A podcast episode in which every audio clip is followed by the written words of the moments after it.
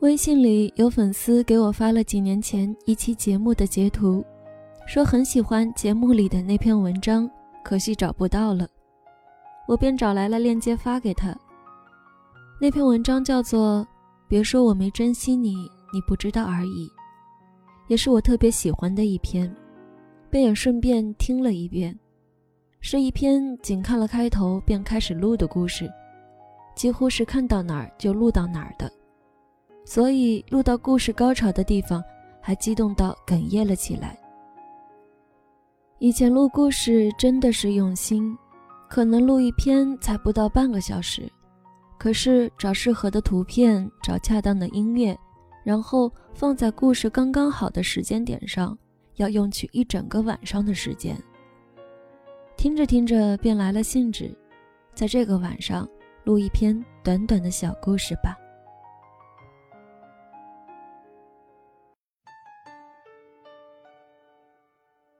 他们是我的大学同学。从上大一，两个人就开始在一起。女孩是率真到有点犯二的性格，男孩则相对稳重。大学里常常是以小圈子为单位活动，在我们这个小圈子里，他们是模范情侣。记得有一次，一桌大概有七八个人一起吃饭，因为彼此熟悉，所以玩笑也开得略有些过火。席间，男生们聊起别的系某个很漂亮的女生，男生喝点酒，说话总是口无遮拦。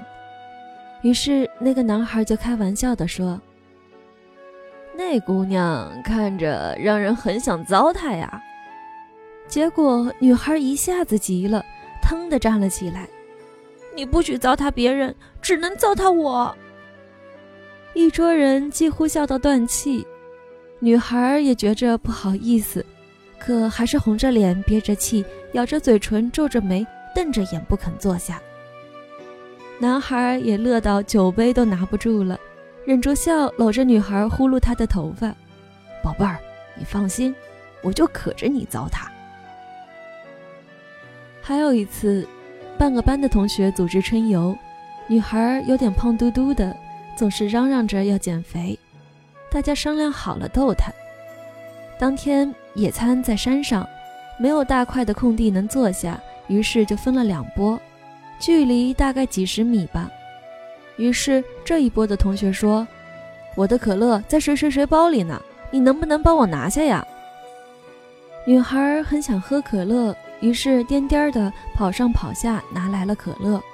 刚坐下，又有另外的同学说：“啊。”我的午餐肉在那边呢，没得加面包了，你能帮我取来不？女孩很想吃午餐肉，于是颠儿颠儿的跑上跑下拿来了午餐肉。两趟下来，男孩先发觉出不对劲。等到第三个同学说的时候，男孩突然大声说：“自己没手不会去拿吗？”男孩一贯是温和好脾气的，并且这次大家也非恶意。纯粹是和女孩开玩笑，所以看到男孩认真的样子，都有些诧异，各自讪讪地啃面包、喝可乐去了。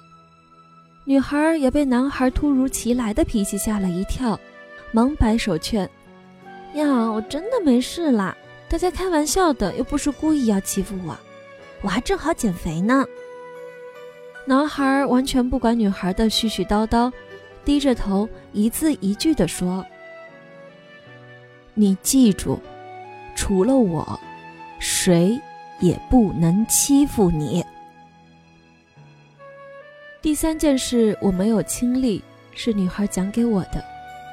她说，有天两个人一起吃饭，男孩像往常一样把自己碗里的肉夹出来一半给女孩，正当他专心夹肉的时候。女孩突然问：“哎，将来你结婚请不请我去？”当时两个人的关系是经历一点波折的，因为男孩的家里不是特别同意两个人的事情。男孩一直想自己处理好，不过多的给女孩压力。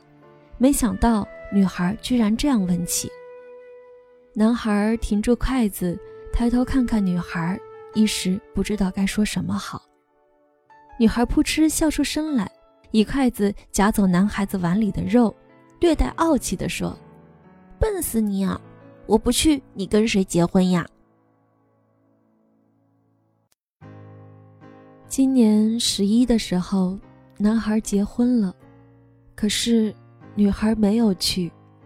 我已好久没有见过他，可却总也忘不掉他当着一桌子人红着脸却不肯坐下的小倔样，忘不掉他听到男孩说“除了我，谁也不能欺负你”时，眼里的泪光闪动，忘不掉他和我讲起我不去他跟谁结婚啊时找抽的表情，不知道那个男孩能不能忘掉。分手后那一，水。